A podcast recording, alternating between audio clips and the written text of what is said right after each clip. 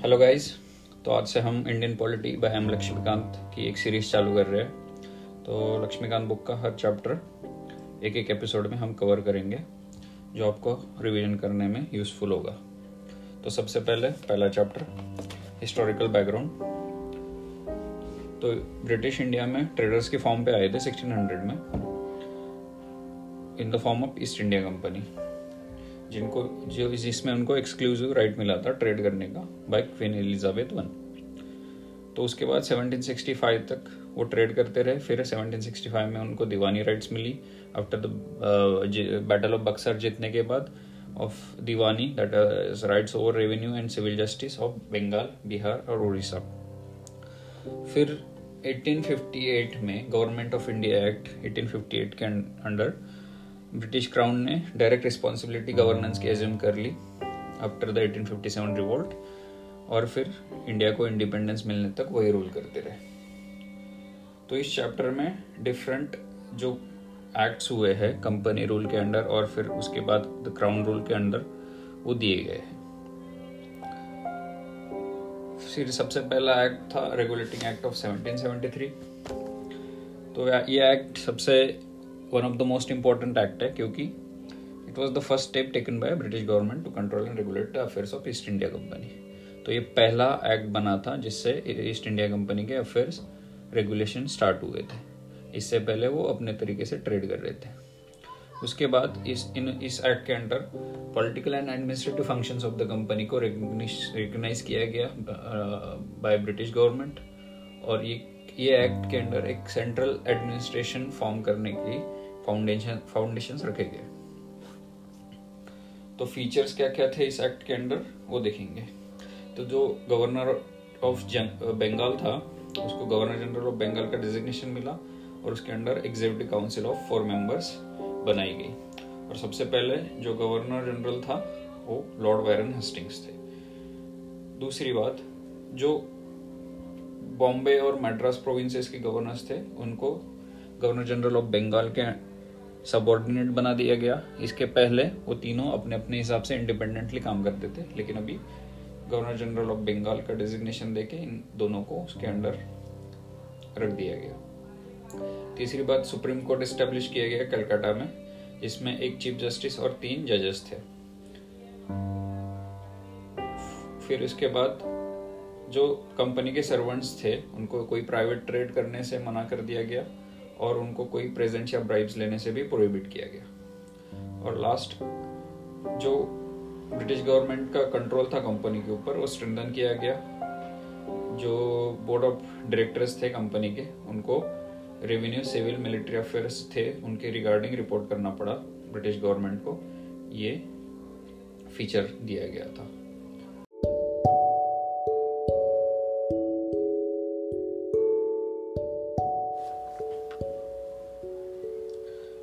तो second act था amending act of 1781।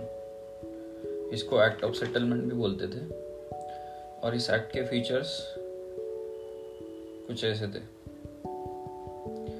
इन्होंने सबसे पहले तो गवर्नर जनरल जो था और उसकी जो काउंसिल थी एग्जीक्यूटिव काउंसिल, उनको एग्जम्प्ट किया सुप्रीम कोर्ट की ज्यूरिसडिक्शन से। और जो सर्वेंट्स थे कंपनी के उन्होंने भी कुछ ऑफिशियल एक्शंस लिए हैं तो वो भी सुप्रीम कोर्ट की ज्यूरिसडिक्शन के बाहर थे। फिर इसके बाद इसे दिया गया कि जो रेवेन्यू मैटर्स थे या मैटर्स जो कलेक्शन ऑफ रेवेन्यू के रिगार्डिंग जो भी मैटर थे वो भी सुप्रीम कोर्ट के ज्यूरिसडिक्शन से बाहर रहेंगे। उसके बाद जो सभी इनहेबिटेंट्स थे कलकत्ता के उनके ऊपर सुप्रीम कोर्ट ऑफ कलकत्ता का ज्यूरिसडिक्शन लगा दिया गया।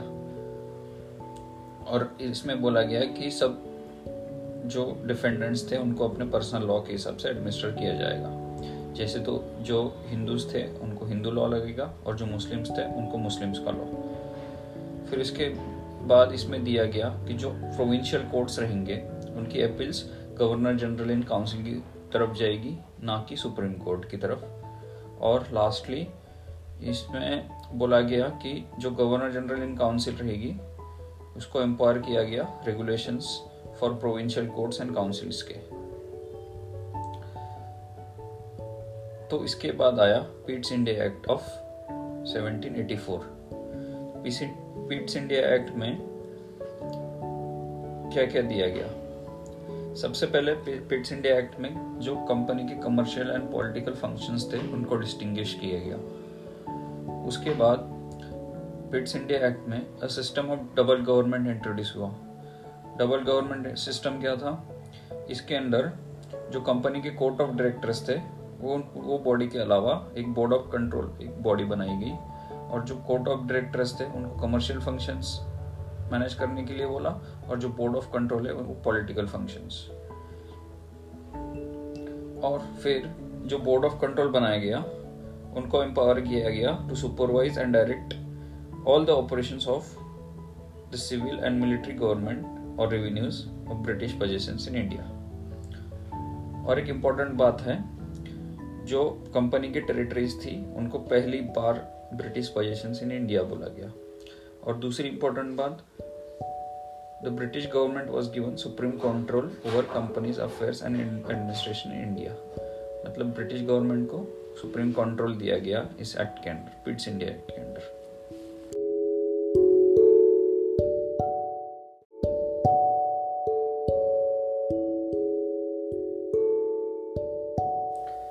चार्टर एक्ट्स, तो ब्रिटिश रूल के अंडर 4 चार्टर एक्ट्स आए थे हर 20 साल के गैप से। सबसे पहला 1793 में, फिर 1813 में, फिर 1833 में, फिर 1853 में लास्ट वाला। तो सबसे पहला जो चार्टर एक्ट था उसके जो प्रोविजंस थे वो देखेंगे। तो इसमें गवर्नर जनरल ऑफ बंगाल जो था उसको और ज़्यादा पावर्स और कंट्रोल दिया गया। जो सबऑर्डिनेट प्रेसिडेंसीज थी बॉम्बे एंड मद्रास उसके ऊपर, जो ट्रेड मोनोपोली थी of the East India company उनको और 20 साल के लिए एक्सटेंड कर दिया गया। और इसमें एक प्रोविज़न थी कि जो कमांडर इन चीफ रहेगा वो गवर्नर जनरल की एग्जीक्यूटिव काउंसिल का मेंबर नहीं रहेगा unless he was appointed so. और जो लास्ट प्रोविज़न थी वो थी कि जो बोर्ड ऑफ कंट्रोल क्रिएट किया गया था पिट्स इंडिया एक्ट से, और जो उनका स्टाफ रहेगा उनको इंडियन रेवेन्यूज से पेमेंट किया जाएगा अब से।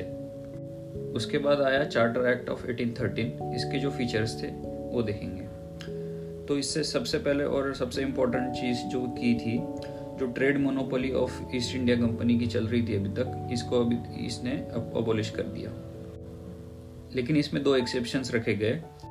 जो टी का ट्रेड था उसमें ईस्ट इंडिया कंपनी की ही मोनोपोली एक्सटेंड की गई, और जो ट्रेड विद चाइना था उसमें भी ईस्ट इंडिया कंपनी की ही मोनोपोली कंटिन्यू की गई।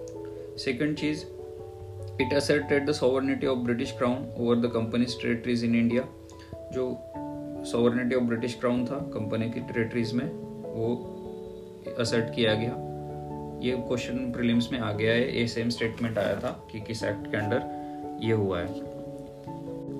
फिर Christian missionaries को allow किया गया इस act के अंडर कि वो इंडिया में आके preach कर सकते हैं। इसके बाद जो वेस्टर्न एजुकेशन स्प्रेड करने के लिए इंडिया में अलाउ किया गया, और इस एक्ट के under 1 lakh rupees per year India में एजुकेशन स्प्रेड करने के लिए देने का प्रोविज़न किया गया। लेकिन वो 1 लाख रुपीज़ कभी 1923 तक कभी स्पेंड किया ही नहीं गया, तो ये एक फैक्ट है। उसके बाद जो लोकल प्रोविंशियल गवर्नमेंट्स थे उनको ऑथोराइज किया गया कि वो टैक्सेस इम्पोज कर सकते हैं लोगों के ऊपर, और जो मना करेंगे उनको पनिश करने के भी पावर्स दिए गए। फिर आया चार्टर एक्ट ऑफ 1833। इस एक्ट को ब्रिटिश रूल के सेंट्रलाइजेशन का फाइनल स्टेप माना जाता है, क्योंकि जो गवर्नर जनरल ऑफ बंगाल का डेजिग्नेशन था अभी तक का उसको चेंज करके the governor general of India बना दिया गया, और उसके अंडर सब सिविल और मिलिट्री पावर्स दे दी गई। तो लॉर्ड विलियम बेंटिक जो थे वो first governor general of India बने। सेकंड, जो governors of Bombay and Madras थे उनको पूरी तरह उनके लेजिस्लेटिव पावर्स ले ली गई और उसको गवर्नर जनरल ऑफ इंडिया के अंडर रख दी गई। फिर उसके बाद ईस्ट इंडिया कंपनी के जो कमर्शियल फंक्शंस है वो सब खत्म करके ईस्ट इंडिया कंपनी को प्योरली एडमिनिस्ट्रेटिव बॉडी बना दिया गया। फिर चार्टर एक्ट ऑफ 1833 के अंडर सिविल सर्वेंट्स को सिलेक्ट करने के लिए ओपन कंपटीशन सिस्टम इंट्रोड्यूस करने का अटेम्प्ट किया गया था, लेकिन ये प्रोविज़न बाद में डिलीट कर दिया गया कोर्ट ऑफ डायरेक्टर्स के अपोजिशन के बाद। तो एक्चुअल में कोई ऐसा कुछ स्टार्ट ही नहीं हुआ इस एक्ट के अंडर। तो ये चीज़ अगले एक्ट में हुई थी, चार्टर एक्ट ऑफ 1853। तो चार्टर एक्ट ऑफ 1853 ये लास्ट एक्ट था चार्टर एक्ट्स के अंडर। तो इसके अंडर सबसे इम्पोर्टेंट चीज़ जो लेजिस्लेटिव एंड एग्जीक्यूटिव फंक्शंस थे गवर्नर जनरल की काउंसिल के, उनको सेपरेट कर दिया गया।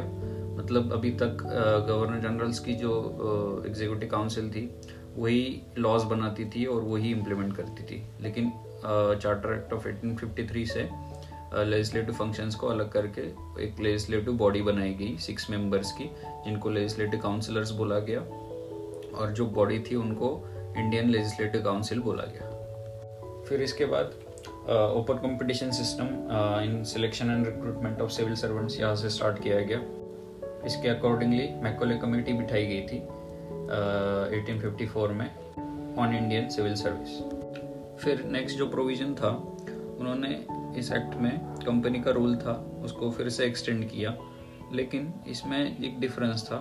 जो पहले के चार्टर एक्ट्स थे उनमें 20 साल के लिए वो स्पेसिफिक प्रोविज़न देते थे कि 20 साल के लिए एक्सटेंड कर रहे हैं, लेकिन ये पहला एक्ट था जिसमें ऐसा कोई पर्टिकुलर टाइम पीरियड दिया नहीं, सिर्फ एक्सटेंड करने की बात कर दी गवर्नमेंट ने। तो ये इसका भी इंडिकेशन था कि पार्लियामेंट कभी भी कंपनी के रूल को ख़त्म कर सकती थी। फिर इस एक्ट के अंदर पहली बार local representation in the Indian legislative council को इंट्रोड्यूस किया गया। मतलब जो लोकल प्रोविंसेस थे उनके मेंबर्स, जो नई एक इंडियन लेजिस्लेटिव काउंसिल बनाई गई थी 6 लोगों की, उसमें से 4 लोग लोकल प्रोविंसेस से होंगे, जो कि मद्रास, बॉम्बे, बंगाल एंड आगरा से होंगे। Thank you.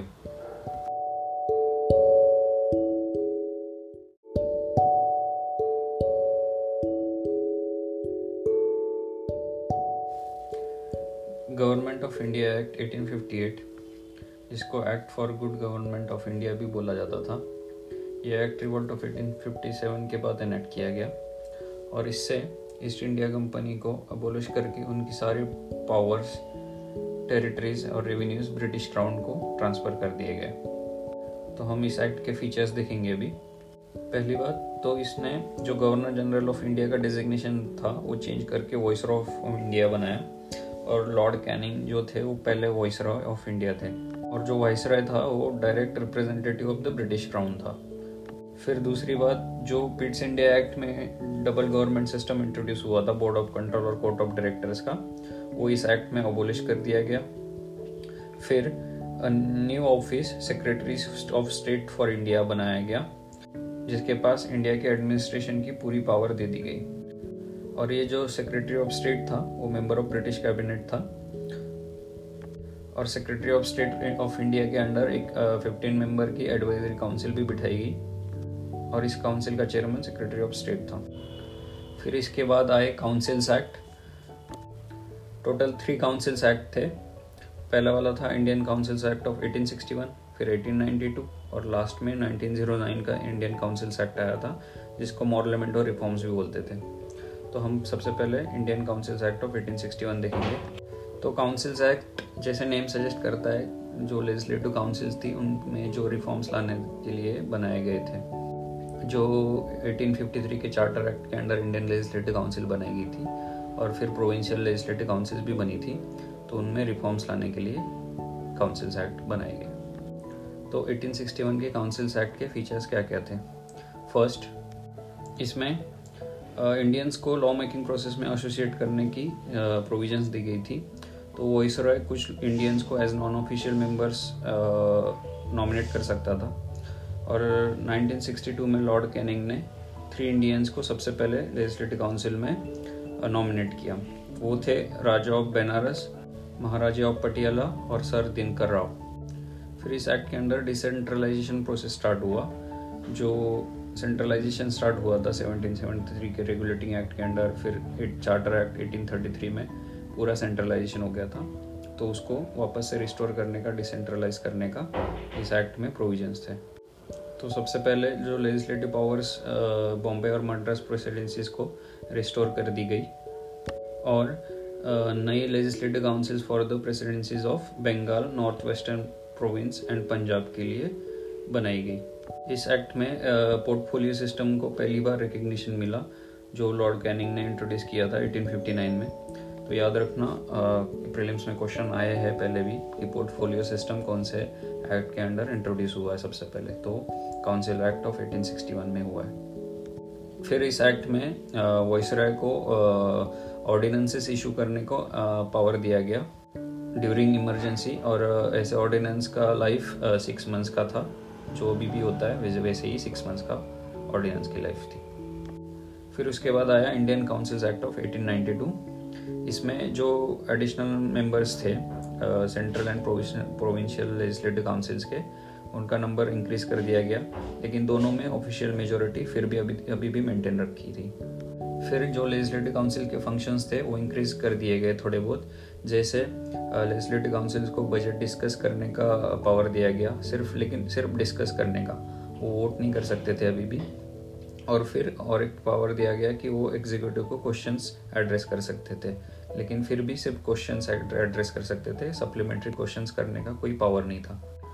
फिर जो नॉन ऑफिशियल मेंबर्स होते थे लेजिस्लेटिव काउंसिल के, तो सेंट्रल लेजिस्लेटिव काउंसिल में कुछ लोग वाइसराय नॉमिनेट कर सकता था on the recommendation of provincial legislative councils and Bengal chamber of commerce. और वैसे ही प्रोविंशियल लेजिस्लेटिव काउंसिल्स में जो गवर्नर्स थे वो नॉमिनेट कर सकते थे on the recommendations of district boards, municipalities, universities, trade association, zamindars and chambers. तो इस तरह से एक इनडायरेक्ट इलेक्शन करने का एक प्रोविजन इस एक्ट के अंडर स्टार्ट हुआ, जिससे central and provincial legislative councils की नॉन ऑफिशियल मेंबर्स की सीट्स फिल की जाती थी कुछ।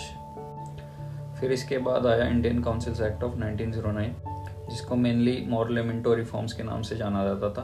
तो लॉर्ड मॉर्ले जो था वो secretary of state for India था, और Lord Minto viceroy of India था। तो मॉर्ले मिंटो रिफॉर्म्स में सबसे पहले जो लेजिस्लेटिव काउंसिल्स थी बहुत सेंट्रल एंड प्रोविंशियल्स, उनकी दोनों की स्ट्रेंथ बहुत ज़्यादा बढ़ा दी गई। जो सेंट्रल लेजिस्लेटिव काउंसिल थी उसकी 16 से 60 कर दी गई, और जो प्रोविंशियल काउंसिल्स की थी उनकी अलग अलग थी, लेकिन उनकी भी बढ़ा दी गई। फिर इन्होंने जो प्रोविंशियल लेजिस्लेटिव काउंसिल्स थी उसमें नॉन ऑफिशियल मेजॉरिटी करना अलाउ कर दिया, लेकिन सेंट्रल लेजिस्लेटिव काउंसिल में अभी भी ऑफिशियल मेजॉरिटी ही रखी जाती थी।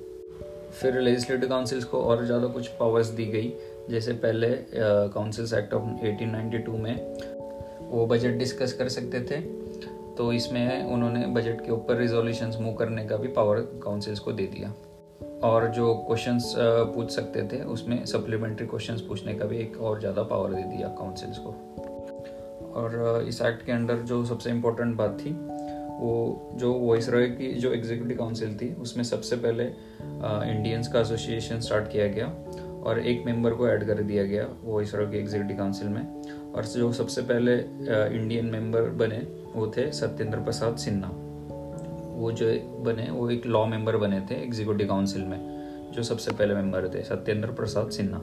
फिर मॉर्ले मिंटो रिफॉर्म्स में system of communal representation for Muslim start हुआ, क्योंकि मुस्लिम्स को सेपरेट इलेक्टोरेट दिया गया इस एक्ट के अंडर, जिसमें जो मुस्लिम मेंबर्स होंगे वो सिर्फ मुस्लिम वोटर्स के थ्रू ही इलेक्ट होंगे, ऐसे प्रोविजन था जो सेपरेट इलेक्टोरेट बोलते हैं। इसलिए लॉर्ड मिंटो को फादर ऑफ कम्युनल इलेक्टोरेट भी बोला जाता है। फिर जो प्रेसिडेंसी कॉरपोरेशंस थे, चैम्बर ऑफ कॉमर्स थे, यूनिवर्सिटीज़ थे और ज़मींदार्स थे, इनको भी इस एक्ट के अंडर सेपरेट रिप्रेजेंटेशंस दिए गए।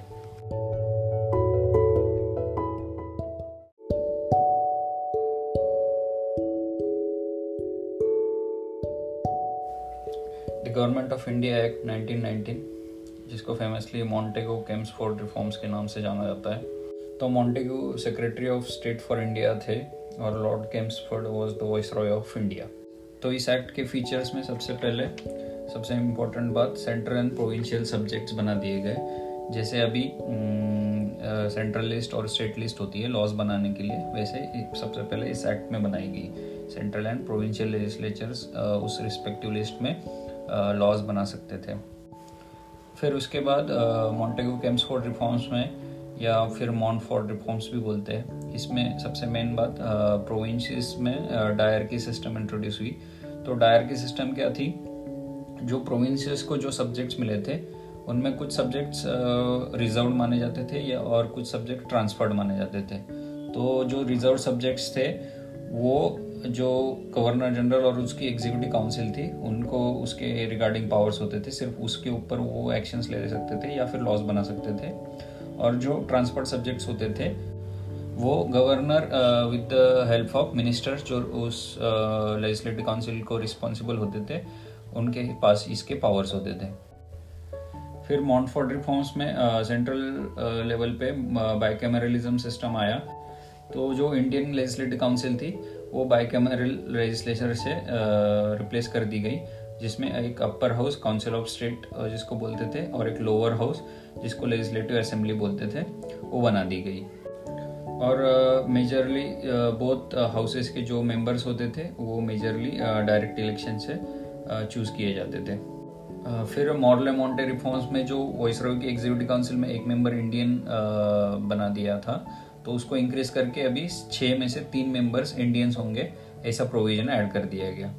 फिर इसके बाद जो communal representation Morley Monte reforms में मुस्लिम्स के लिए ऐड किया गया था वो बाकी रिलीजन्स के लिए भी एक्सटेंड कर दिया गया, जैसे सेपरेट इलेक्टोरेट बना दिए गए सिख्स के लिए, इंडियन क्रिश्चियंस के लिए, एंग्लो इंडियंस के लिए और यूरोपियंस के लिए।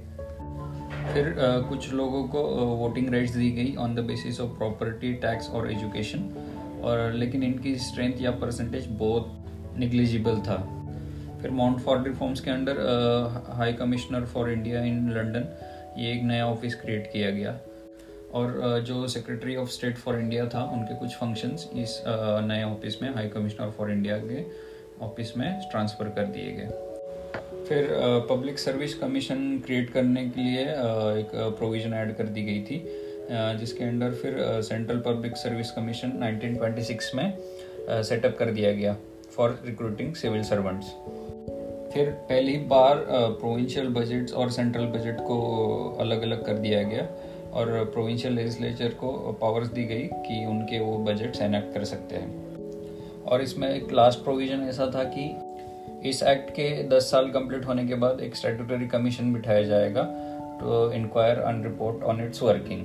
तो जैसे कि फिर 1927 में जो साइमन कमीशन बिठाया गया था तो ये इस एक्ट की इस प्रोविज़न के रिगार्डिंग ही बिठाया गया था। तो साइमन कमीशन एक 7 मेंबर स्टैट्यूटरी कमीशन था सर जॉन साइमन के अंडर, और इसको इंडिया में बहुत अपोज हुआ था, जैसे आपने पढ़ा होगा साइमन गो बैक वगैरह के स्लोगन्स आए थे, क्योंकि इसमें एक भी इंडियन मेंबर नहीं था। फिर इसके बाद एक इम्पोर्टेंट चीज़ हुई थी जिसको कम्युनल अवार्ड बोलते हैं। अगस्त 1932 में रामसे मैकडोनाल्ड जो ब्रिटिश प्राइम मिनिस्टर थे उन्होंने जो कम्युनल इलेक्टोरेट सिस्टम था जो मॉर्ले मोंटे रिफॉर्म्स में मुस्लिम्स को दिया गया, फिर 1919 के मॉन्टेगू चेम्सफोर्ड एक्ट में एक्सटेंड भी कर दिया गया था सिख्स को, इंडियन क्रिश्चियंस को, एंग्लो इंडियंस और यूरोपियंस को। तो 1932 में कम्युनल अवार्ड के अंडर इन्होंने एक्सटेंड कर दिया शेड्यूल्ड कास्ट के लिए। तो गांधी जी ने इसके अगेंस्ट फास्ट एंड डेथ किया था यरोडा जेल में पुणे में, और गांधी जी और डॉक्टर बाबा साहेब अम्बेडकर के बीच में पुणे पैक्ट साइन हुआ था, जिसमें हिंदू जॉइंट इलेक्टोरेट किया गया था with reserve seats for depressed classes और schedule caste. The government of India act 1935, तो इस एक्ट में ऑल इंडिया फेडरेशन बनाने की बात हुई थी, एक प्रोविज़न था जिसमें फेडरल लिस्ट, प्रोविंशियल लिस्ट और कॉन्करेंट लिस्ट रहेगी, और जो फिर जो रेसिडरी पावर्स रहेंगे वो वॉइसरॉय के पास रहेंगे, लेकिन ऐसा कभी फेडरेशन बना नहीं क्योंकि प्रिंसली स्टेट्स ने मना कर दिया और ज्वाइन नहीं किया।